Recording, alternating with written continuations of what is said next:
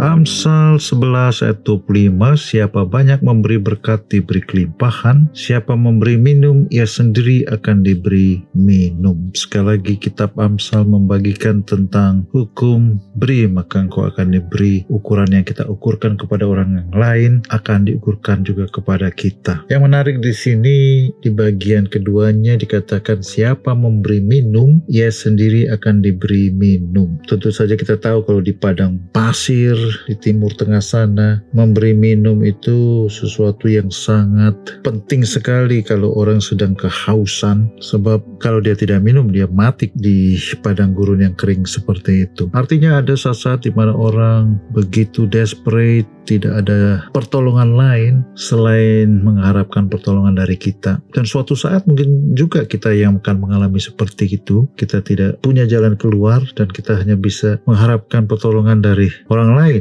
dari Tuhan tentu saja melalui orang lain. Dan hukum ini mengatakan kalau kita menolong orang yang membutuhkan pertolongan kita, suatu saat kita pun akan mendapatkan pertolongan ketika kita sendiri membutuhkan pertolongan itu. Amin.